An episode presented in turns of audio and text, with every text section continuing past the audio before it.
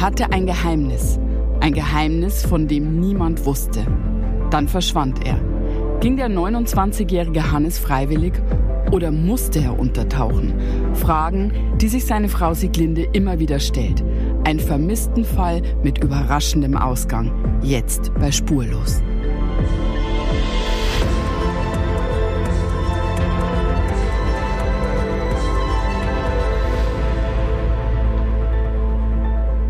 Hello Michael, guten Tag. Hallo Julia. Äh, nee, so sagt man das nicht. Ja. Weißt du, was ich meine? Ja, ich weiß, was du meinst. Du, du sagst Hallo. immer, nein, du sagst immer J-U-J-A, Julia. Hallo Julia. Es ist aber J-U-L-I-A. Julia. So lernt. Hallo Julia. Ja, hallo, Hallo. Michael. Hallo und hallo liebe ZuhörerInnen. Entschuldigung, musste ich mal sagen, weil seit 25 Jahren nennt er mich Julia. Ich Julia. arbeite dran Ach, seit sehr 25 Jahren. Ach, mega. Im Vielleicht Podcast. sage ich ja Halleluja am Anfang. ja. Nein. Das habe ich früher in der Kirche gedacht. Wenn die Hallejul Halleluja, nee, was denn, nee, was sagen die in der Kirche? Halleluja. Ihr wisst, was ich meine. Genau, auf jeden Fall habe ich als Kind immer gedacht, dass die Hallo Julia singen. Und ich habe mir in meiner kindlichen Fantasie vorgestellt, dass jeder seinen Namen in dem Moment hört. Ist das nicht schön? Dann hast du so laut gesungen, dass du die anderen Namen alle nicht Hallo gehört hast. Bruno, hallo. Hallo Julia. Okay, also sprechen haben wir jetzt gelernt. Ich wollte aber auch mit was anderem noch anfangen. Ganz, ganz wichtig, mal Mhm. wieder Resonanz auf eine bestimmte Sendung. Ich Ja. glaube, du weißt, was ich meine. Ja, viel Resonanz. Es gab unglaubliches Feedback, E-Mails und vor allem auch lange Texte zu unserem, ich nenne ihn jetzt mal Japan-Fall, wo eine Mutter im Zuge eines Scheidungskrieges die eigenen Kinder dem Vater entzieht und dementsprechend nach Japan entführt. Und dort sind sie spurlos verschwunden für ihn. Das hat viele Leute bewegt. Das hat ganz viele Menschen bewegt. Überwiegend ähm, gab es sehr viel Empathie und Mitleid für den Vater. Es gab aber auch vereinzelt ähm, die Kritik oder die Bedenken, äh, man würde ja nur die Seite des Vaters hören, eine Mutter könnte überhaupt nicht Kinder entführen, wer weiß, was die Mutter erlebt hat. Und ähm, zu dem Punkt wollte ich gerne noch mal so ein bisschen Stellung nehmen. Zum einen muss man sagen, dass es ja in der Natur unseres Podcasts und vor allem in dieser Geschichte liegt, dass wir nur die eine Seite hören können.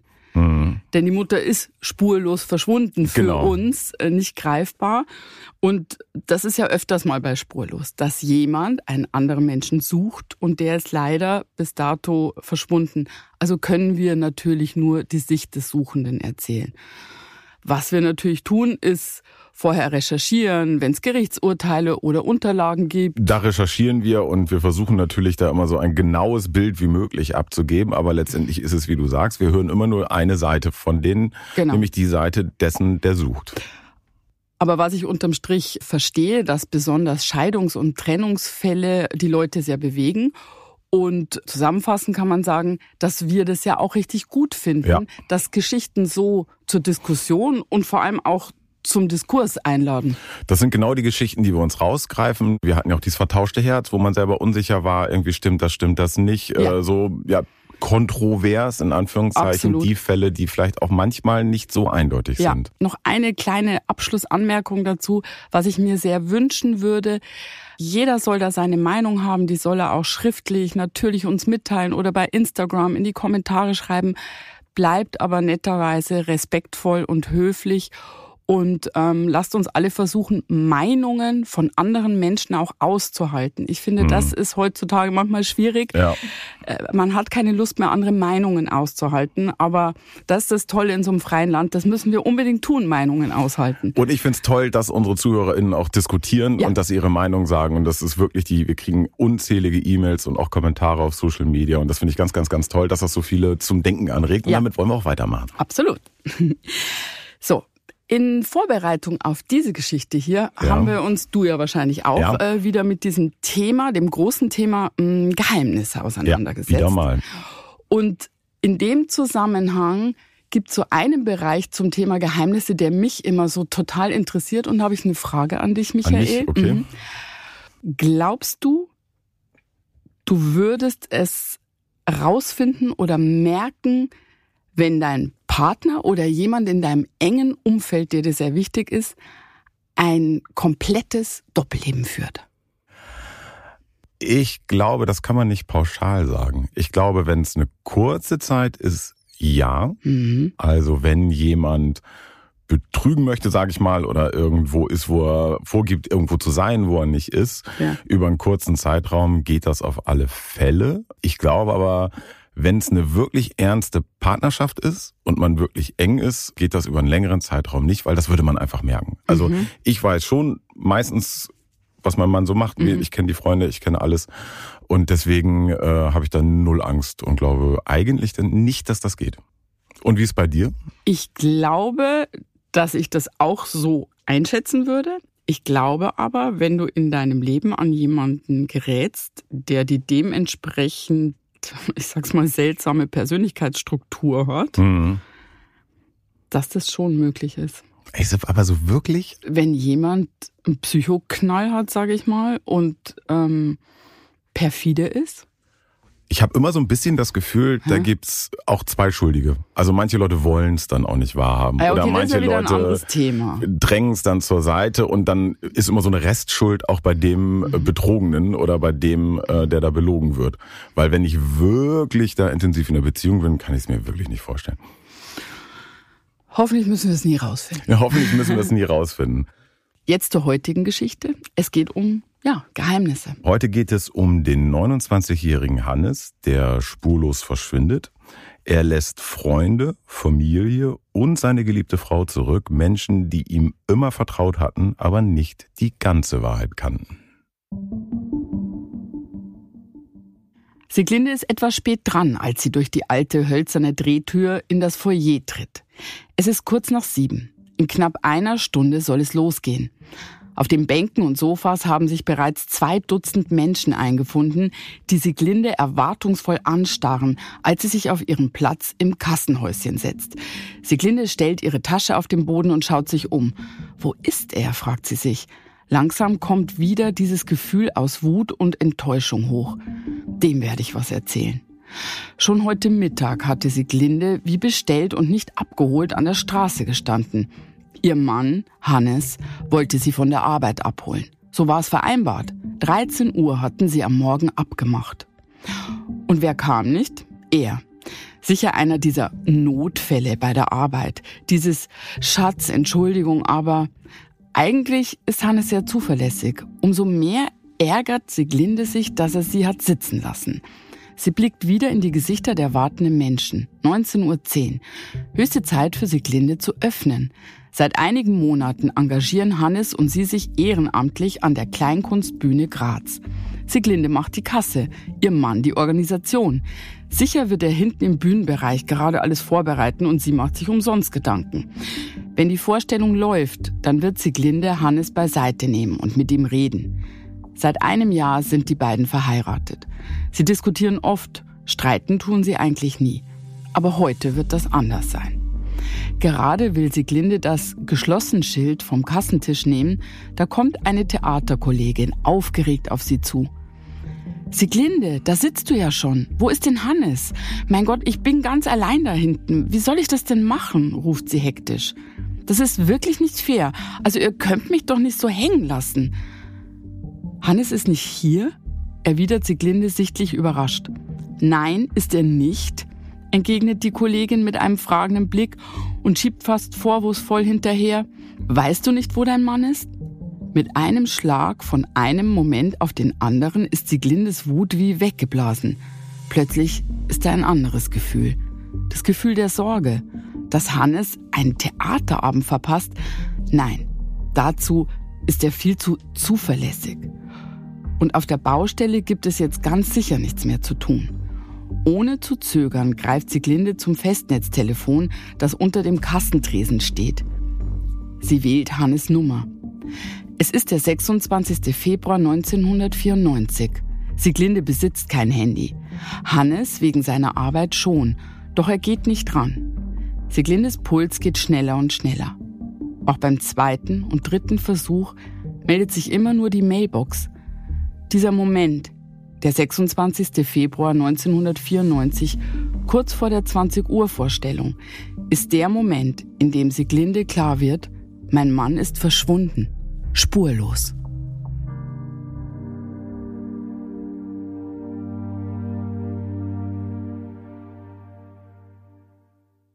Sieglinde ist heute 56 Jahre alt und kommt aus Graz in Österreich und wir haben mit ihr gesprochen. Sie blickt auf eine Beziehung zurück, die ihr das Gefühl gibt, jemanden auf Augenhöhe gefunden zu haben. Sieglinde wird gleich klar, Hannes ist der Mann, mit dem sie ihr Leben verbringen möchte.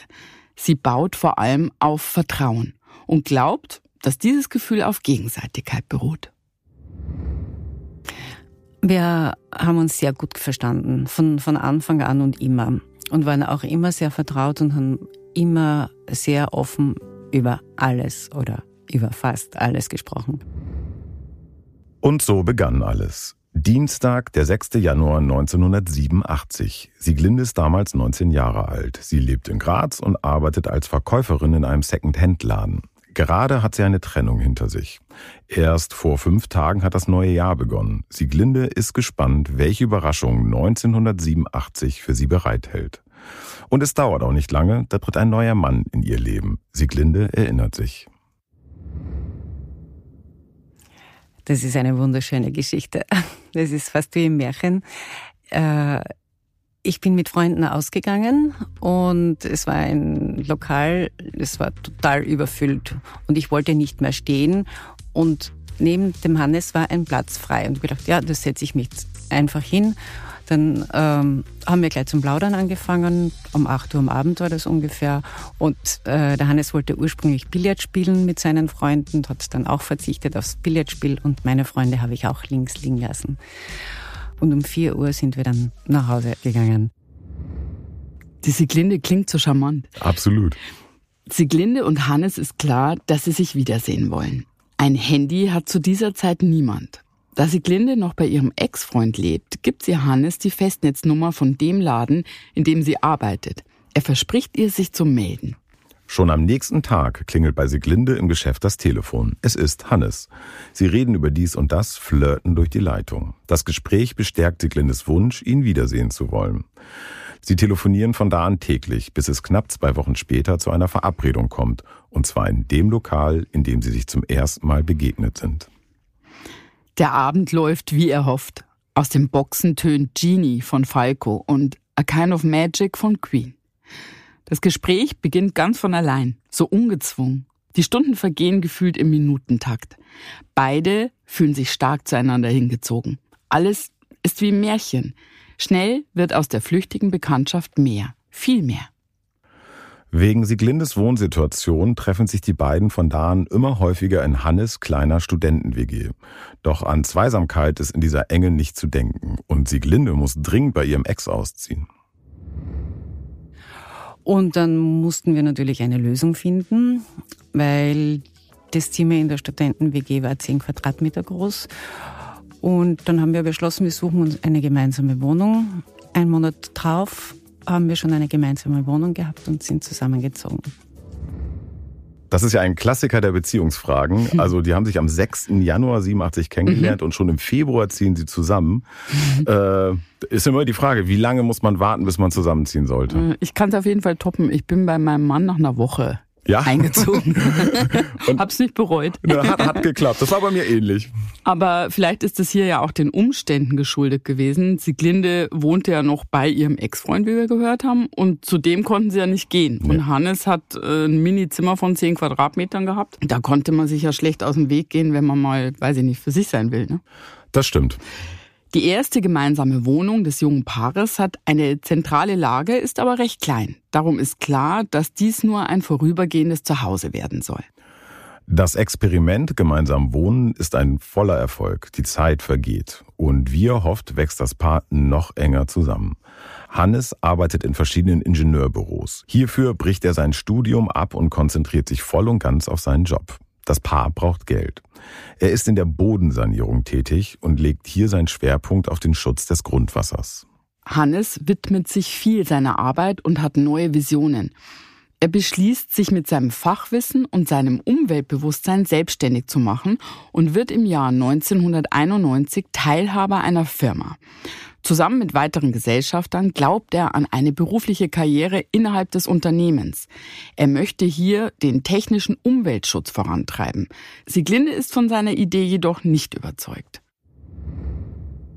Da war ich zuerst nicht so begeistert von, von dieser Idee, aber für mich war es so, wenn er das machen möchte, dann soll er es machen. Ich möchte ihn nicht hindern daran.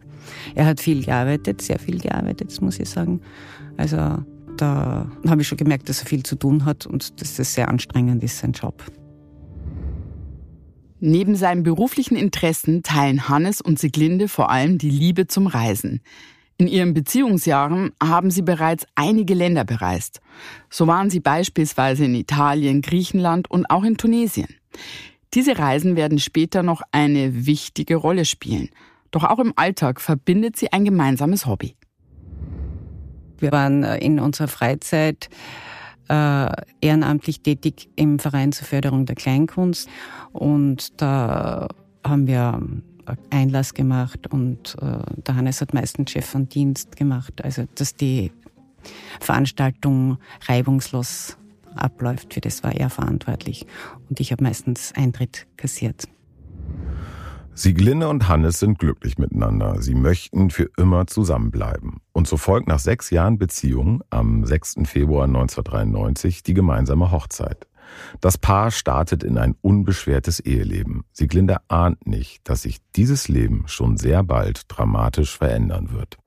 Am Samstag, dem 26. Februar 1994, verabschiedet sich Hannes wie jeden Morgen mit einem liebevollen Abschiedskuss. Dass Hannes samstags arbeitet, ist vor allem seit seiner Selbstständigkeit nichts Ungewöhnliches. Doch auch Sieglinde muss an diesem Tag zur Arbeit. Er kündigt an, sie wie gewohnt heute abzuholen. Bis später, Baby, ruft Sieglinde ihm bei der Verabschiedung fröhlich hinterher und ahnt nicht, dass es kein später mehr geben wird. Sieglinde geht zur Arbeit. Es ist ein normaler Tag. Wenn keine Kundschaft im Laden ist, nutzt sie gerne die Gelegenheit, Hannes kurz anzurufen. So auch an diesem Tag. Am späten Vormittag versucht sie ihren Mann auf seinem neuen Geschäftshandy zu erreichen. Es war bei uns üblich, dass wir am Vormittag irgendwann einmal so noch telefoniert haben miteinander und er war am Vormittag dann nicht mehr erreichbar. Ich habe versucht, ihn ein paar Mal anzurufen und dann habe ich mir gedacht, ja, da stimmt schon irgendetwas nicht. Finde ich schon relativ schnell, weil erstmal würde ich denken, naja, er ja. so Stress bei der Arbeit oder so oder das Handy lag irgendwo ja. im Auto oder keine Ahnung eigentlich noch nicht so wirklich Grund zur Beunruhigung. Aber ähm, eine andere Frage, hattest du damals, das ist ja 1994, schon ein Handy? Oder hattest du, ich, ich hatte Handyscham damals. Hast du so früh ein Handy gehabt? Nein, Selber? nein, nein. Ich hatte gar, ich hatte gar kein Handy, ah. aber das war ja ein bisschen peinlich damals Total noch ein Handy peinlich, zu haben. Voll. Das hatten irgendwie nur, ich sag mal so BWLer mit gegelten Haaren Ja, nach ja, ja. hinten. Bisschen angebermäßig Und so war das. Riesenmöhren waren das ja dann auch. Riesige Möhren, Ja. da hat man sich nicht Ja. öffentlich auf der Straße hingestellt. Ja, ähm, ich habe eine ziemlich krasse Geschichte Was zum, denn? zum Handy. Mm, Meine Mutter wollte halt auch gern eins und ich fand das auch ganz cool Mitte der 90er. Mein Vater fand es genau wie du gesagt hast ganz, ganz schlimm. Es hatte was Anrüchiges. Peinlich. Aber ähm, wir sind dann nach Italien gefahren. Es gab dieses Handy dann. Meine Mutter und ich im Urlaub. Äh, ich fasse mal kurz zusammen. In einem alten Hotel, schwere Holztüren. Und nachts hat ähm, ein Mann versucht, bei uns ins Hotelzimmer einzudringen, hat uns auch durch die Tür auf Italienisch gesagt, was er so vorhat. Oh. Wir sind völlig in Panik geraten. Ähm, dann war erstmal Stille. Dann haben wir, wir waren ja fast im Schock, das war mitten in der Nacht, haben wir äh, die Rezeption angerufen. Wie gesagt, so ein altes Hotel, ne? Und dann geht dieser Mann, also der vor der Tür war, das habe ich an der Stimme erkannt, geht an den Apparat. Oh Gott. Das war derselbe Mensch. Und- Und wir waren in völliger Panik. Es war, meine Mutter war nur noch in Schockstarre. Und ich habe dann versucht, mit dem Handy zu telefonieren. Es ging im Zimmer nicht. Da bin ich da halb über den Balkon gekraxelt, habe über dieses Handy Mitte der 90er die Polizei angerufen und die haben uns dann da rausgeholt. Dann kamen wir nach Hause. Mein Vater hat nie mehr was über das Handy gesagt. Das Handy als Lebensretter. Auf jeden Fall äh, hat's da sehr geholfen, ja. Sieglinde erreicht ihren Mann auf dem Handy auf jeden Fall nicht. Die Zeit verstreicht. Sie ist unkonzentriert und etwas sauer auf Hannes und kann ihren Feierabend kaum abwarten. Um 13 Uhr verabschiedet sie sich von ihren Kollegen und verlässt den Laden. Vor dem Laden wartet sie darauf, dass Hannes sie abholt. Aber er kommt nicht. Ungefähr 15 Minuten steht sie draußen. Sie versucht ruhig zu bleiben. Oder sollte sie beunruhigt sein? Oder sauer? Sie redet sich ein, dass wahrscheinlich etwas auf der Arbeit passiert sein müsse. Sicher kommt er gleich nach Hause. Sieglinde macht sich zu Fuß auf den Weg dorthin. Zu Hause angekommen ist Hannes auch dort nicht. Die Stunden verstreichen. Immer wieder versucht Sieglinde vom Festnetz aus, Hannes zu erreichen, jedoch ohne Erfolg. Der Abend bricht an. Sieglinde und Hannes sind für den Dienst der Kleinkunstbühne eingeteilt. Die Schicht beginnt um 19 Uhr. Kommt er direkt dorthin, weil es auf der Arbeit so lange gedauert hat? Sieglinde beschließt sich auf den Weg ins Theater zu machen. Sie ist einige Minuten zu spät, als sie ankommt. Es dauert nicht lang, bis eine Kollegin nach Hannes fragt, denn normalerweise kommen sie ja immer zusammen. Hannes erscheint auch nicht im Theater. Das musste irgendjemand einspringen, seinen Job machen und es war mir natürlich auch sehr unangenehm.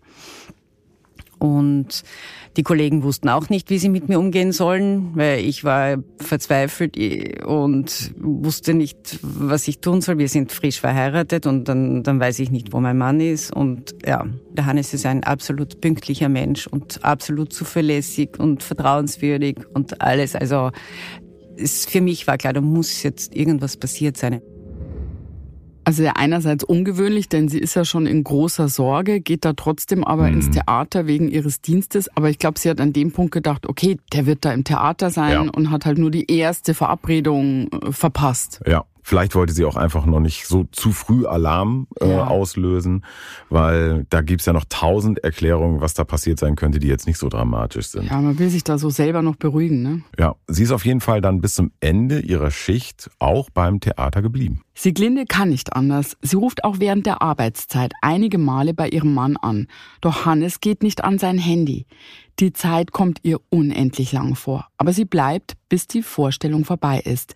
Und dann geht sie nach Hause. Vielleicht ist er einfach nur daheim, denkt sie. Vielleicht hat er vor lauter Stress auf der Baustelle seine Schicht vergessen. Vielleicht hat er sein Handy verloren. Er war mit seinem weißen Opel Corsa unterwegs. Hatte er vielleicht einen Unfall? Sieglinde weiß nicht, wie sie sich fühlen soll. Immer wieder schleicht sich der Gedanke ein, ihm könnte etwas passiert sein.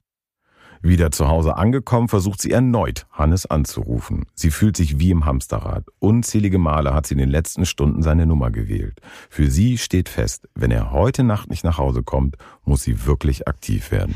Ja, an dem Ablauf merkt man jetzt wirklich, äh, dass das ja in den 90ern mhm. war. Denn heutzutage würdest du da alle paar Minuten eine WhatsApp schreiben und wenn dann nichts passiert, auf jeden Fall Alarm schlagen.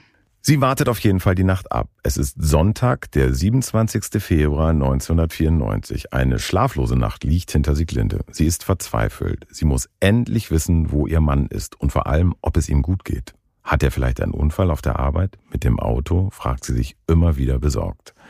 Sieglinde setzt sich ans Festnetztelefon und sucht nun alle Krankenhäuser der Gegend aus dem Telefonbuch.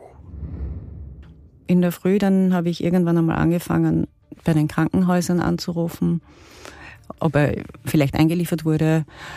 Und da das alles negativ war, habe ich dann auch bei der Polizei angerufen, ob die von irgendwelchen Unfällen wissen oder so.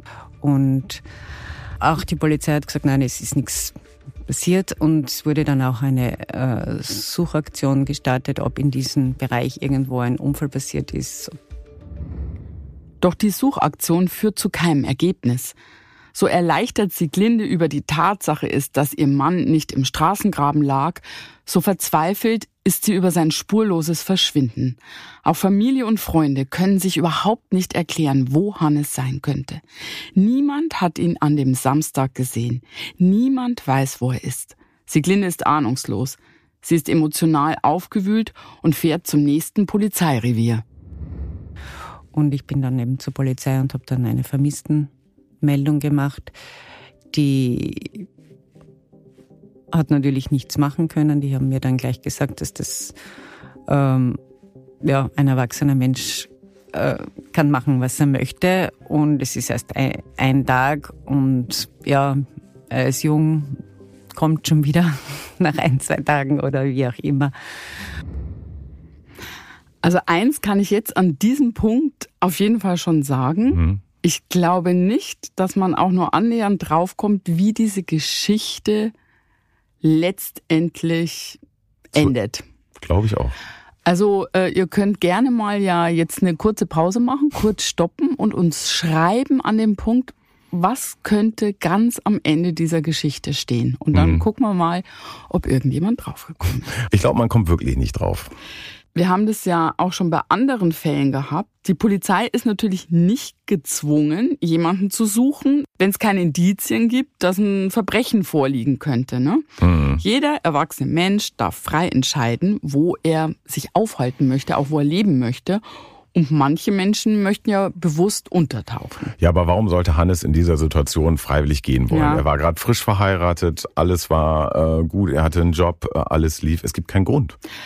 Zumal er ja nicht nur Sieglinde zurücklassen würde, sondern auch seine Freunde, seine Familie, sein Unternehmen.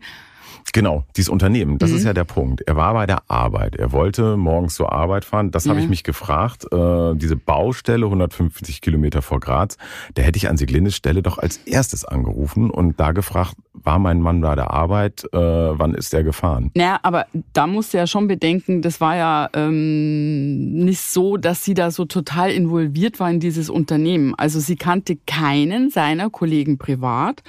Und Kontakt hatte sie da überhaupt nicht, weil Hannes hat das Unternehmen ja relativ frisch mit anderen Gesellschaftern gegründet. Also zum Kennenlernen ist es wohl in der kurzen Zeit noch gar nicht gekommen. Stimmt. Sie hatte also nur die offizielle Rufnummer, die Festnetznummer der Firma und da ist am Sonntag ja keiner zu erreichen. Aber das Thema Arbeit wird noch eine entscheidende Rolle spielen. Dazu kommen wir noch. Auf jeden Fall. Die Geschäftsnummer, die Sieglinde hat, ruft sie natürlich am Montag, dem 28. Februar an. Die Sekretärin geht ans Telefon. Sieglinde wird weitergeleitet an Hannes Geschäftspartner Markus T. Er kann ihr nicht weiterhelfen und er weiß auch nichts von einem angeblichen Termin am Samstag auf der Baustelle.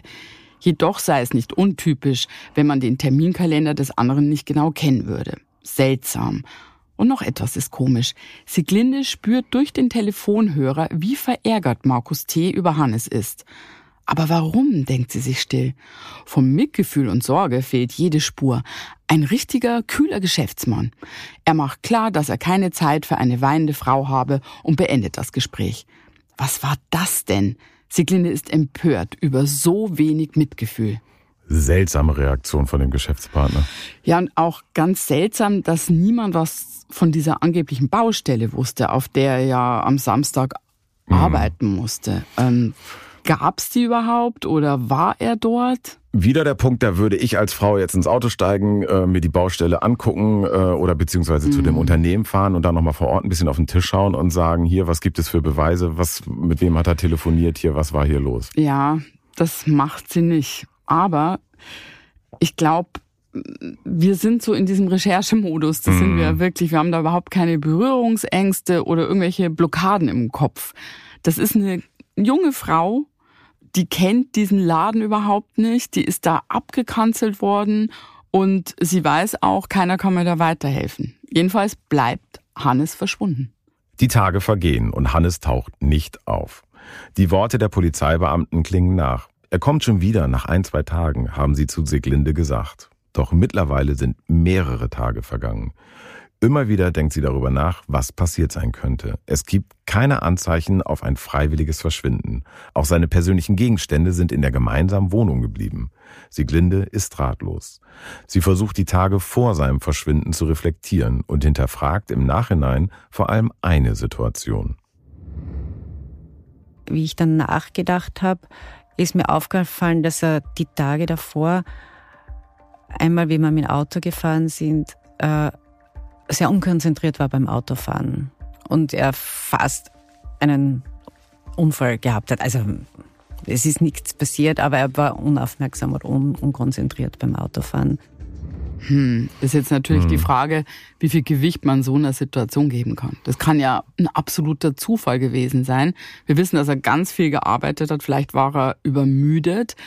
Aber andererseits spricht es dafür, dass sie vielleicht ihrem Mann auch sehr gut kannte, da sehr ja, einfühlsam war. Er war nachdenklich und das könnte auch dafür sprechen, dass er in Schwierigkeiten steckte. Vielleicht. Mhm. Jedenfalls wissen wir es nicht, was ihn da bei dieser Autofahrt beschäftigt haben könnte. Mhm. Zumindest wissen wir es jetzt noch nicht. Ich habe mal eine ganz andere Frage. Wissen wir eigentlich was zu dem Thema Kinder? Mhm. Die hatten ja keine. Ne? Die hatten keine Kinder. Sie waren ja sehr jung. Mhm. Ich weiß nicht, ob das in der Planung war. Da mhm. haben, das weiß ich ehrlich gesagt nicht. Mhm. Jetzt habe ich auch noch eine andere Frage.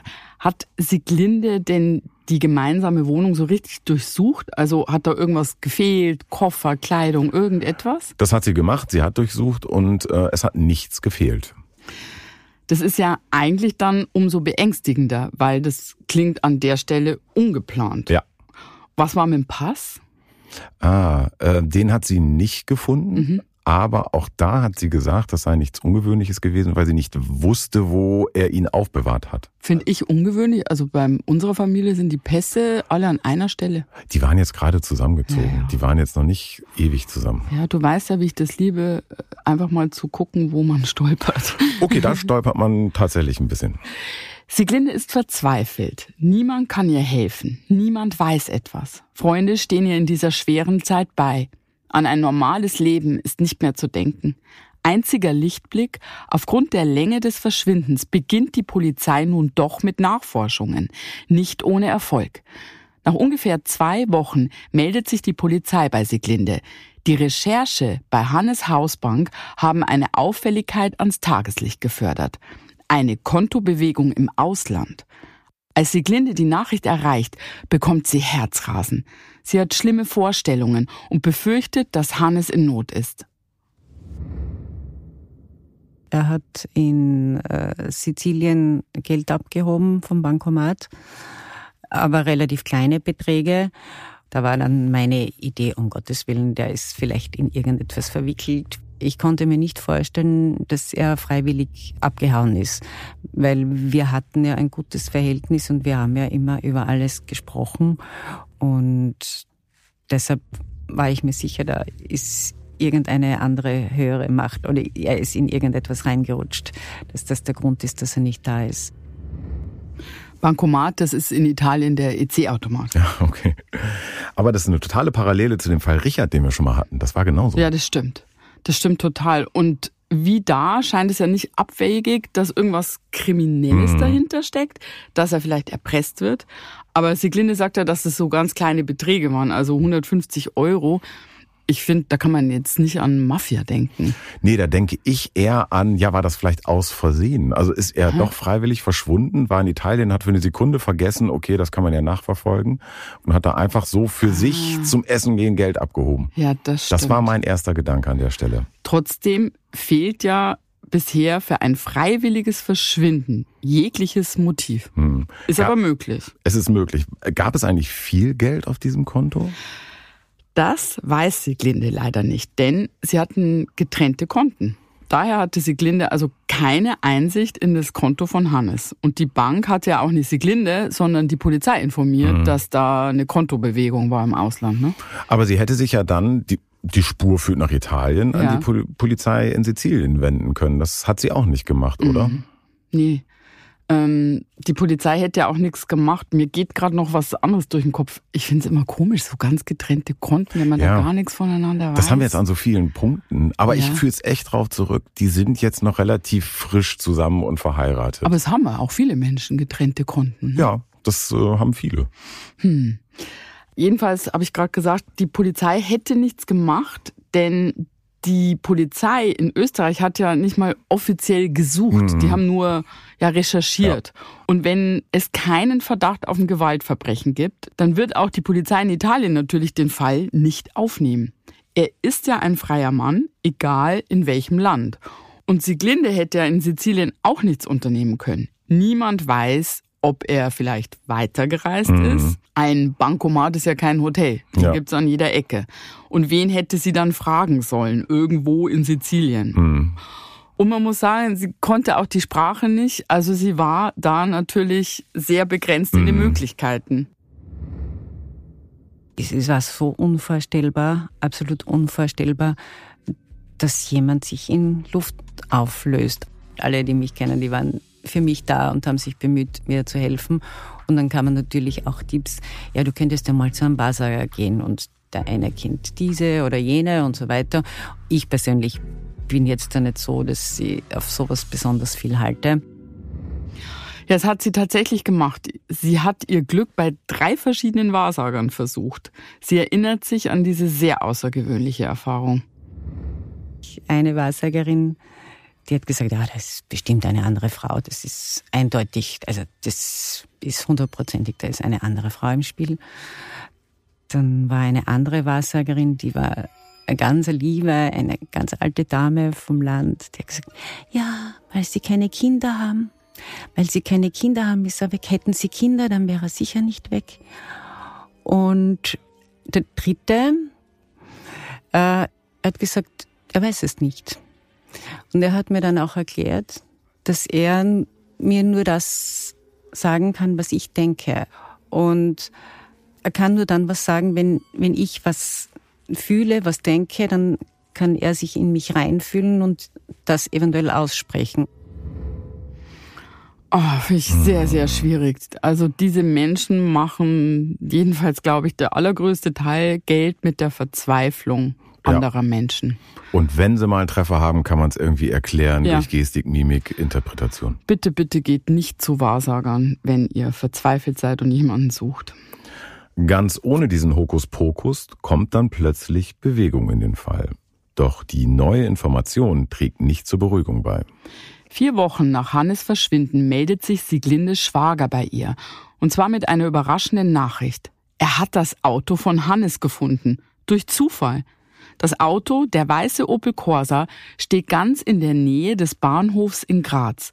Nicht direkt am Bahnhof selbst, aber wenige Minuten Fußweg bis dorthin. Sieglinde kann es nicht glauben. Sie hat den Zweitschlüssel des Autos und macht sich sofort auf den Weg.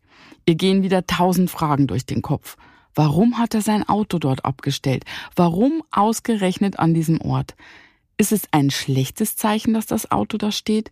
Wenig später erreicht sie den Standort. Das war auch keine Kurzparkzone. Das, da konnte man wirklich lange parken. Also dass, dass, dass das Auto nicht auffällt. Er hat das wahrscheinlich so überlegt, ich parke das Auto irgendwo in einer kleinen Seitengasse, wo es einfach nicht auffällt. Ich meine, es waren dann zwar auch zwei Strafzetteln drauf, aber das war deshalb, weil in dieser Gasse eine Straßenreinigung war und vorübergehend hätte man mich nicht parken dürfen. Und, aber da hat sich niemand gekümmert drum. Sieglinde öffnet das Auto und weiß nun, warum sie ihn die ganze Zeit nicht erreichen konnte. Er hat sein Handy zurückgelassen. Oh, das finde ich ja immer auch mhm. ganz schlimm, wenn in den Fällen das Handy zurückgelassen wird, weil das so, für mich ist das so der letzte endgültige Faden, der zerschnitten mhm. ist. Ja. Und er hat seine Aktentasche zurückgelassen. Darin nur Arbeitspapiere. Und im ganzen Auto findet sich nichts, was erklären könnte, wohin ihr Mann gegangen sein kann.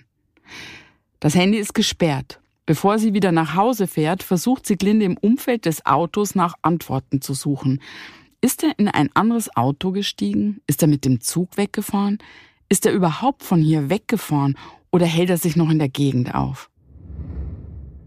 Ich habe dann mit Freunden die ganze Gegend, die Nachbarn alle befragt, bin von Tür zu Tür gegangen und habe gefragt, ob Sie wissen, wie lange das Auto schon steht, ob Ihnen was aufgefallen ist, ob Sie das Auto vielleicht inzwischen bewegt hat, ob er vielleicht wohnt er hier in der Gasse irgendwo und äh, könnte ja auch sein. Und aber ähm, da ist natürlich dann auch nichts rausgekommen. Es hat auch niemand was gesehen.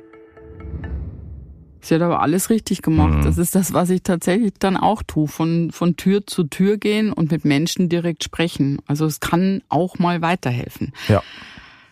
Wir wissen, dass das Auto und auch das Handy nicht zum polizeilichen Untersuchungsgegenstand wurde, weil es eben keine Hinweise auf einen Einbruch oder ein Gewaltverbrechen gab.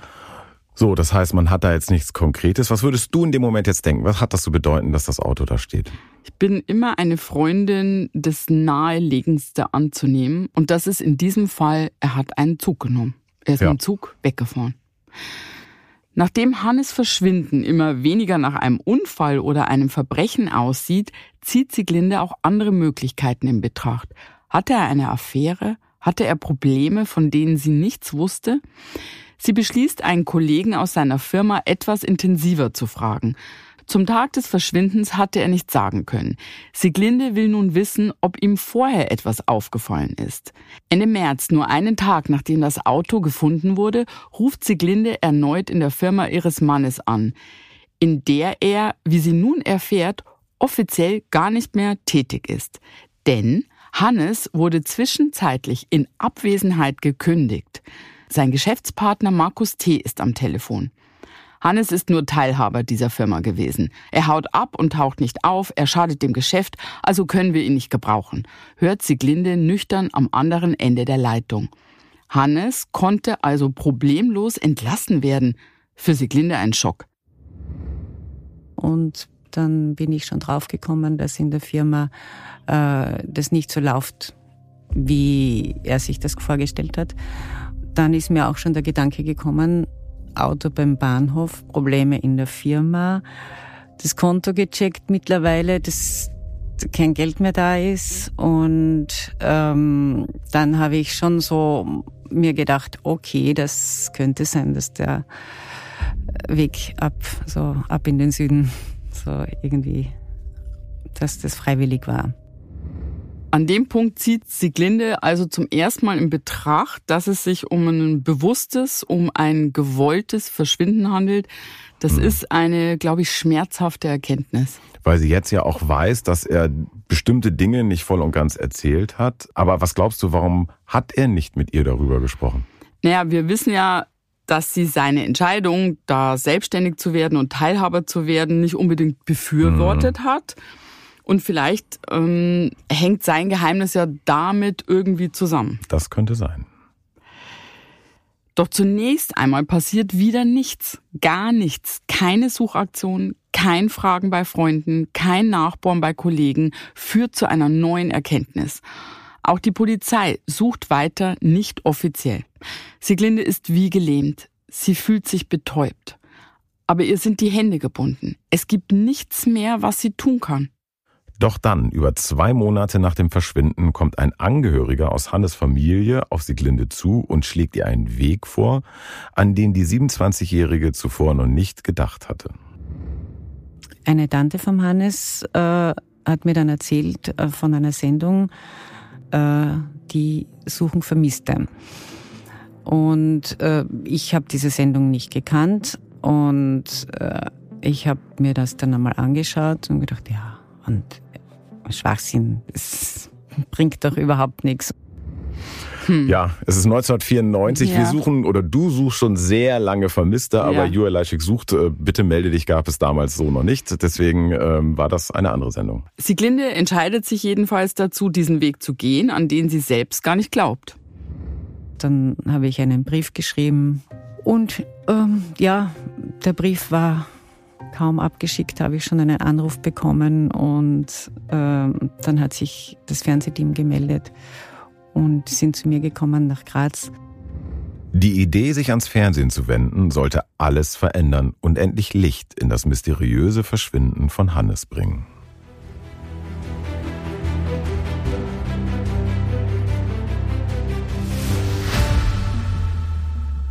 Anfang Mai 1994 führt ein Fernsehteam ein Interview mit Sieglinde und Hannes Mutter. Es vergehen nur wenige Tage, bis Sieglinde dann für Montag, den 16. Mai, eine Einladung ins Studio nach München erhält. Dort, wo der gedrehte Beitrag live auf Sendung gehen soll. Sieglinde ahnt noch nicht, dass sie diesen Tag nie vergessen wird. In München angekommen, empfängt sie eine Redakteurin. Alles ist liebevoll vorbereitet. Zusammen mit ihrer Mutter sitzt sie in einem gemütlichen Raum. In der Ecke steht ein großer Röhrenfernseher. Dann ist es endlich soweit. Es ist 21.15 Uhr. Sieglindes Fall ist der letzte Fall dieser Sendung. Alle warten gespannt auf den Moment, der das Rätsel um ihren verschwundenen Mann vielleicht lösen könnte. Unten im Bildschirm ist eine Rufnummer eingeblendet. Zeugen können sich telefonisch melden, denn jeder Hinweis könnte hilfreich sein. Sieglinde ist angespannt, glaubt aber nicht an den Erfolg der Sendung. Wer sollte sich denn an Hannes erinnern? Und wer würde sich denn schon melden, denkt sie innerlich. Es wird schon spät. Plötzlich kommt eine Redakteurin auf sie zu und fragt nach dem Mädchennamen von Hannes Großmutter. Die Redakteurin möchte ihr keine falschen Hoffnungen machen und erklärt nur kurz, dass sie im Falle einer Rückmeldung sicher gehen möchte, dass sich keiner der Anrufer fälschlicherweise für ihren Mann ausgibt. Sieglinde soll weiter warten.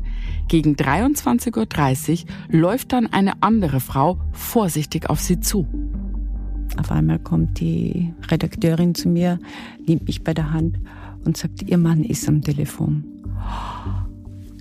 Ich konnte das absolut überhaupt nicht glauben. Äh, es war ihre, okay, dann bin ich in, in Trance mehr oder weniger aufgestanden und ja, und dann, dann war mein Mann am Telefon. Sieglinde zittert am ganzen Körper. Sie nimmt den Telefonhörer in die Hand und sagt, Hallo Baby. Ja, und das war für mich absolut die vertraute Stimme, das Vertraute und es war, war schön, ja. Am anderen Ende der Leitung ist tatsächlich Hannes. Sieglinde weiß nicht, was sie sagen soll. Nur ganz langsam findet sie Worte. Zuerst, wie geht's dir? Und ja, mir ging's ja nicht so gut. Und der Hannes war e-, eher gefasst, obwohl er war ja auch überrascht. Irgendwie kam das ja auch alles sehr plötzlich, dieses Telefonat. Und dann habe ich ihn gefragt, wo er ist. Und dann hat er gesagt, er ist Indonesien. Und Indonesien habe gedacht, oh Gott, du Dummkopf, Tunesien. Wir waren ein paar Jahre vorher in Indonesien auf Urlaub. Und das war ein Urlaub, der war jetzt überhaupt nicht besonders aufregend. Das Wetter war schlecht, es war kalt, wir waren schlecht ausgerüstet, es war kein Traumurlaub. Deshalb habe ich gedacht, warum Tunesien? Das Telefonat hat ungefähr ein paar Minuten gedauert. Das war, war nicht wirklich lang. Mir ist es zwar sehr lange vorgekommen, aber ich war äh, absolut am Ende mit meinen Nerven. Die Tränen sind runtergekollert und ich war froh, dass das Telefonat wieder vorbei war.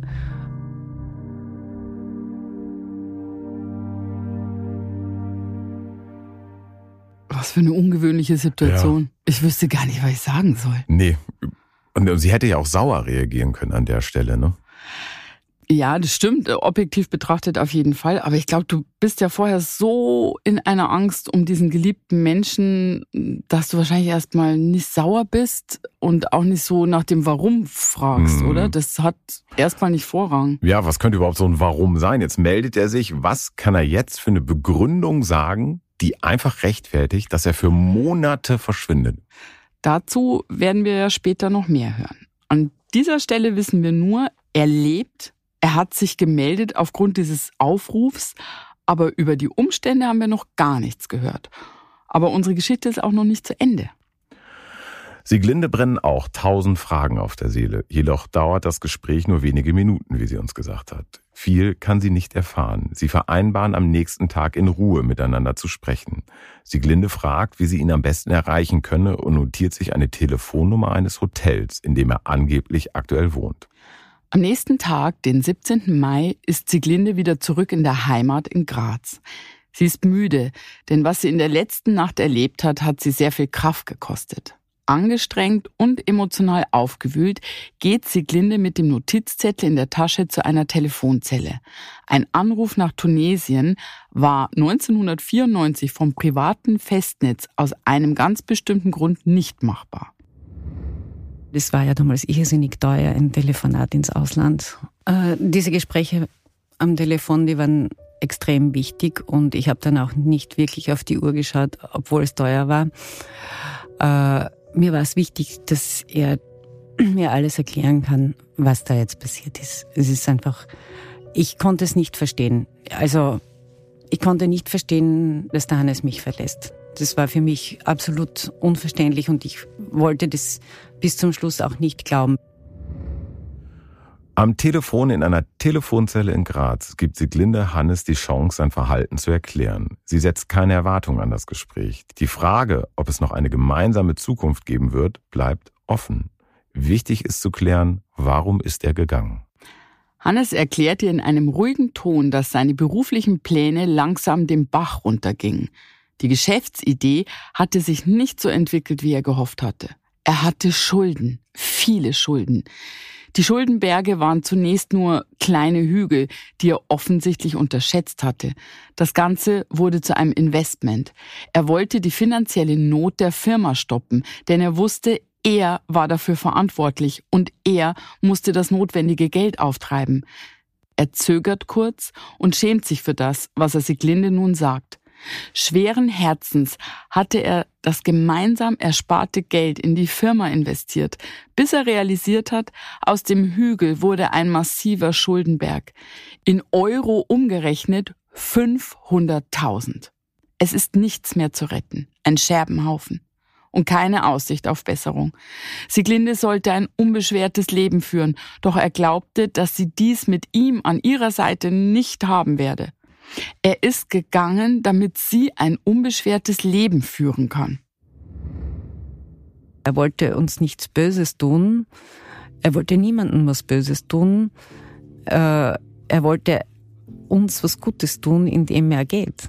Er dachte, er ist ein Versager, er ist es nicht wert, geliebt zu werden und alle Menschen rundherum, denen geht's besser, wenn er nicht da ist. Zuerst war ich natürlich extrem enttäuscht. Ich war so enttäuscht von ihm, dass er zu mir nicht das Vertrauen hatte. Ja, es war ja wirklich wichtig, glaube ich, das ganz sachlich mhm. aufzuarbeiten. Das war jetzt nicht so ein, oh ja, Schatz, bitte, ich ja. liebe dich, komm zurück, sondern sie wollte diese Geschichte verstehen. Mhm. Und jetzt kommen wir ja zu der eigentlichen Frage dieser ganzen Geschichte überhaupt. Mhm. Wie würdest du jetzt reagieren? Würdest du den Mann, der dich einfach zurückgelassen hat, wieder zurücknehmen? Und würdest du wieder so tun, als sei nichts passiert? Also so tun, als sei nichts passiert, das kann ich schon mal ganz klar verneinen. Das mhm. finde ich völlig abwegig. Ich glaube, ich könnte das, wenn ich sein Verhalten verstehen würde. Also genau, was sie da gerade versucht. Wenn du Verhalten nachvollziehen kannst, mhm dann glaube ich, würde ich das irgendwie versuchen. Ob einem das dann gelingt, ist die andere Frage. Mhm. Ja, wieder eine große Frage. Äh, würde mich sehr interessieren, was ihr dazu denkt. Könntet ihr das? Könntet ihr da weitermachen mit diesem Menschen an dem Punkt? Schreibt uns doch. Sag du mal die Adresse, ich weiß sie nämlich nie. Info at spurlospodcast.de. So schwer ist sie nicht, Julia. Stimmt, ich versuche sie mir zu merken. Sieglinde ist sich nicht sicher. Sie beendet das Telefonat, ohne darüber zu sprechen, ob sie jemals wieder ein Paar werden. Bemerkenswert ist, dass Hannes in all ihren Gesprächen nicht davon spricht, wieder nach Österreich kommen zu wollen, um die Sache irgendwie zu bereinigen. Sieglinde fliegt deswegen im Juni 1994 nach Tunesien. Für den Hinflug hat Sieglinde einen ganz besonderen Tag ausgewählt. Aber mal ganz kurz, das finde ich schon krass. Er haut ab und jetzt muss sie da zu ihm hinfliegen. Das ja. finde ich schon ein bisschen, naja. Ja, das stimmt. Das hätte ich, glaube ich, nicht gemacht. Hm. Aber sie fliegt hin und das an einem ganz besonderen Tag mit offenem Ausgang.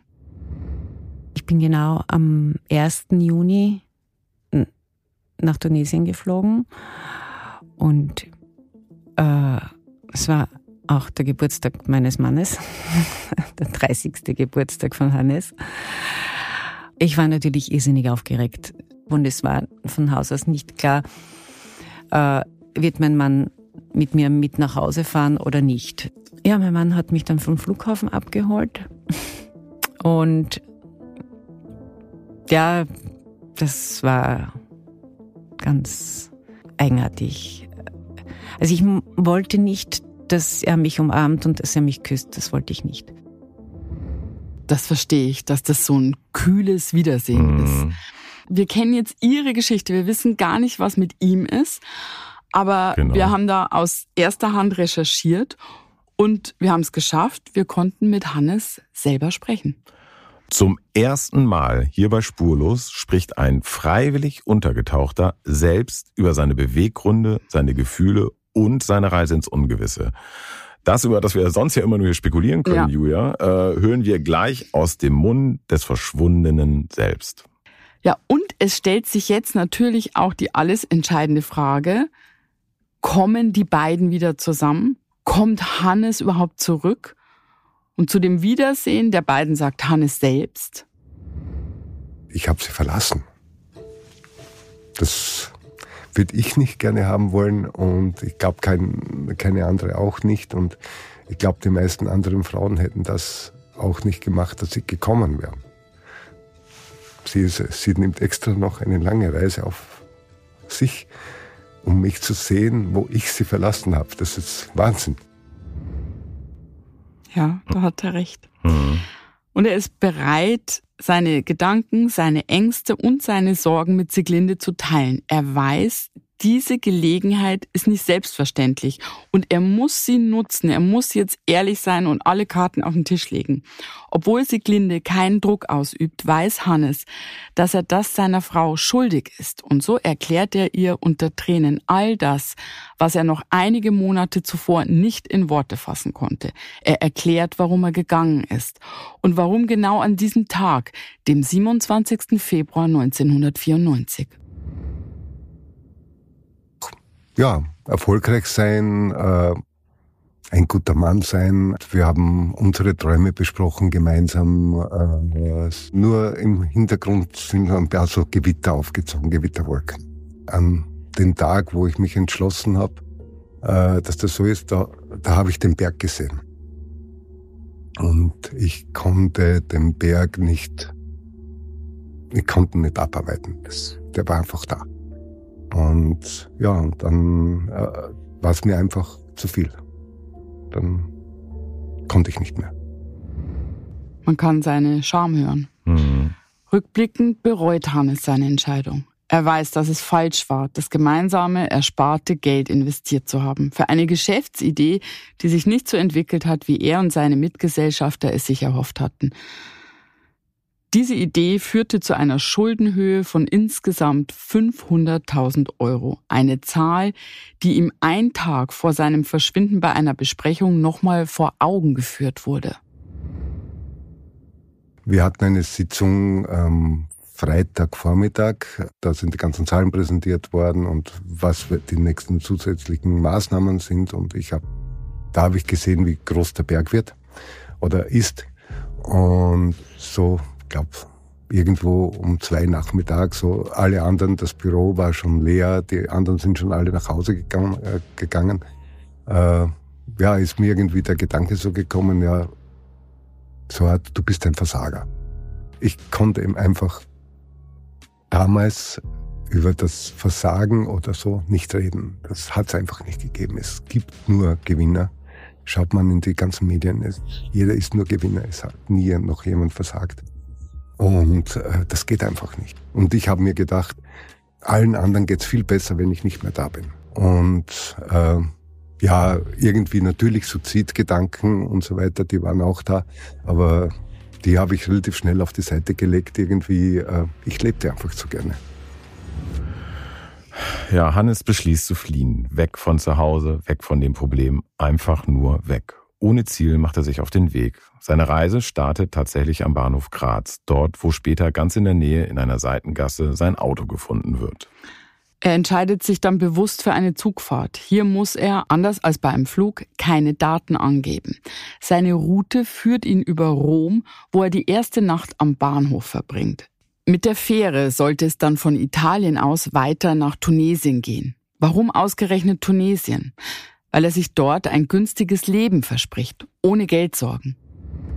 Ich hatte mir äh, praktisch am Freitagnachmittag äh, schon Gedanken gemacht, wohin. Habe mir dann versucht, äh, Länder auszusuchen, die relativ geringe Kosten haben, also wo das Volkseinkommen relativ niedrig ist. Und äh, da ist mir eben Tunesien eingefallen, weil alles andere, also Italien, Spanien und so weiter, ist viel teurer. Hannes hat sein Ziel vorerst erreicht. Erschöpft ist er in Tunesien angekommen. Die Zeit in Tunis wird schnell der neue Alltag von Hannes. Er hält sich mit Gelegenheitsjobs über Wasser und denkt immer wieder an zu Hause. Und kein Tag vergeht, an dem er nicht an Sieglinde denkt, denn er hat natürlich nie aufgehört, sie zu lieben.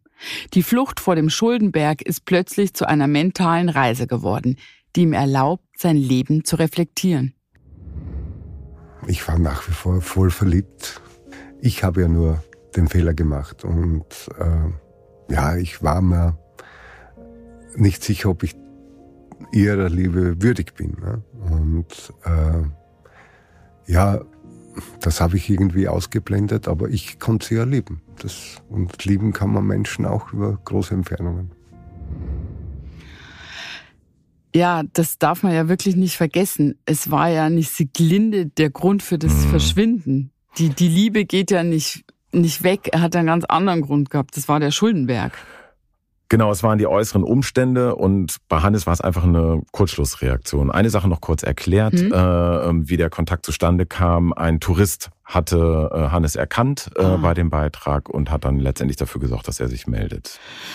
Jetzt wissen wir ja schon von Sieglinde, wie es danach weiterging. Sie wusste ja noch nicht, was jetzt mit Hannes und der Beziehung sein sollte und ob sie dieser Ehe eigentlich noch eine Chance geben will und kann.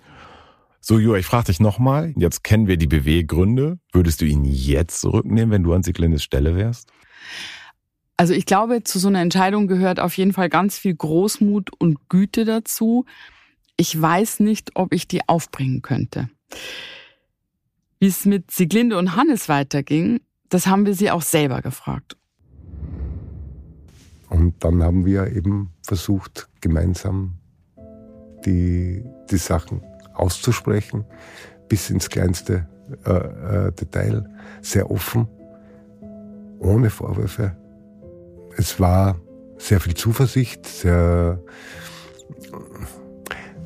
sehr viel das Gefühl, aufräumen zu können.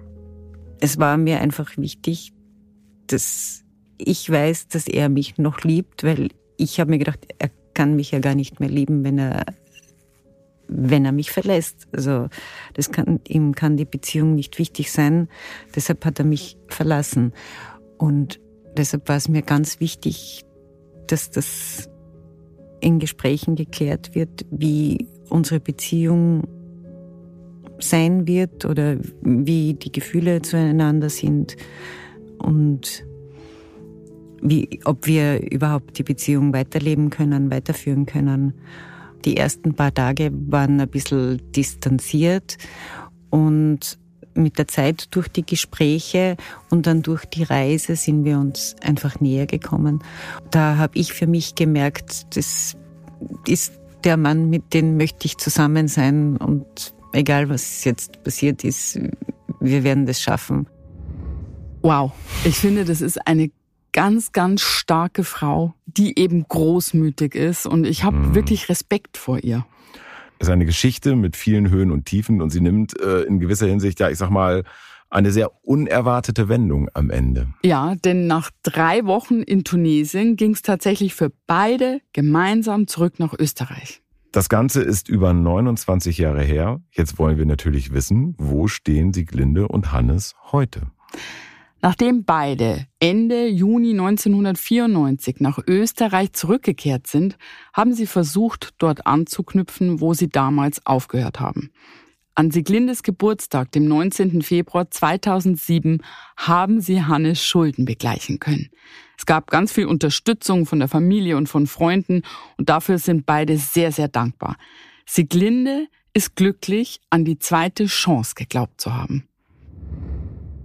Ja, mittlerweile sind wir 30 Jahre verheiratet. Wir haben heuer im Februar unsere Berlin-Hochzeit gefeiert. Und ja, wir haben eine sehr schöne, harmonische Beziehung. Sieglinde und Hannes sind also wieder ein Paar geworden und das sind sie bis heute. Ein wahrhaft glückliches, liebe Happy End für einen ganz außergewöhnlichen Spurlosfall. Es ist ein ganz tolles Leben, auf das ich zurückschauen kann. Und dieses Leben ist irgendwie fast nur möglich gewesen dadurch, weil ich, ähm, ich habe gelernt, dass ich, äh, dass man versagen kann. Bei mir haben sich die Werte verschoben. Geld ist nicht wichtig, Menschen sind. Wenn eine Beziehung solche Schwierigkeiten und solche Probleme hat und wenn eine Beziehung das äh, bewältigt und bearbeitet, dann, dann ist das was Geniales, finde ich. Und für uns ist das auf jeden Fall so. Wir sind dadurch extrem zusammengewachsen. Ich glaube, wenn zwei Menschen sich lieben, ist es egal, was, was passiert. Wenn sie zusammenhalten, dann bringt es einfach irrsinnig viel für die, fürs weitere Leben. Man muss sich nur trauen, den anderen das zu sagen oder das einzugestehen, wenn man irgendwie Mist gebaut hat. Was für ein schönes Schlusswort. Mhm. Das ist eine Geschichte mit diesem Happy End, die absolut unerwartet ist. Also unerwartet ist hier nicht, dass er wieder aufgetaucht ist irgendwann, sondern das Unerwartete ist ja, dass es eine zweite Chance gibt, ja. dass sie die genutzt haben und dass sie jetzt 30 Jahre mittlerweile wieder zusammen sind. Mhm. Und ich finde, daraus lese ich aus dieser Geschichte, das soll natürlich nicht bedeuten, dass ich über alles hinwegsehen soll, bei, je, bei allem, was passieren kann im Leben oder alles verzeihen soll. Ganz sicher nicht. Aber manchmal bietet das Leben eben so eine zweite große Chance. Und das liegt dann ja, das liegt dann an uns, sie zu erkennen und vielleicht den Mut zu haben, sie zu ergreifen. Hm. Das war aber auch ein schönes Schlusswort. Oh, Dankeschön. Dankeschön. Ja. Vielen Dank, vielen Dank vor allem an Sieglinde und Hannes für ihre Offenheit und ihr Vertrauen. Ja, vielen Dank und äh, alle Infos wie immer in den Shownotes und schreibt uns gerne an info@spuluspodcast.de. Dankeschön, Michael. Danke, Julia. Danke fürs Zuhören an euch. Bis ganz bald und passt aufeinander auf.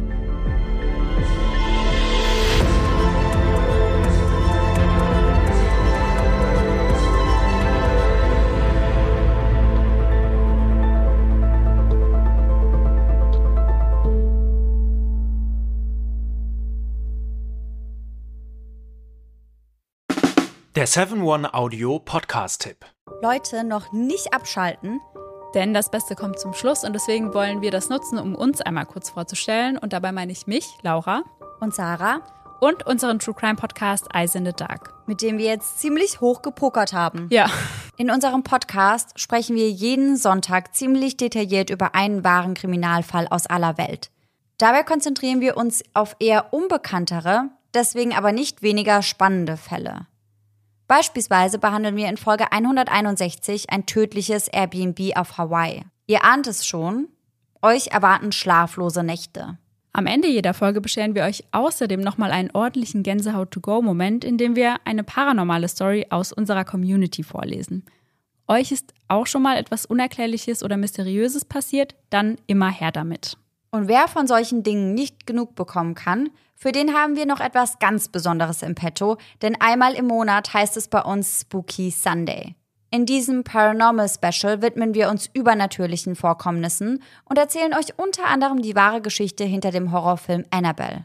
Ein anderes Mal geht es um den kleinen David, der dem New Yorker Adam Ellis im Traum begegnet und ihn anschließend auch im wahren Leben heimsucht.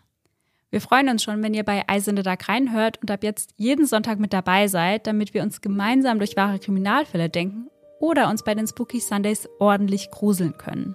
Ach, und übrigens, hören könnt ihr uns überall da, wo es Podcasts gibt. Bis dahin, schöne Träume. Mehr oder weniger. Bis dann. Tschüss. Tschüssi.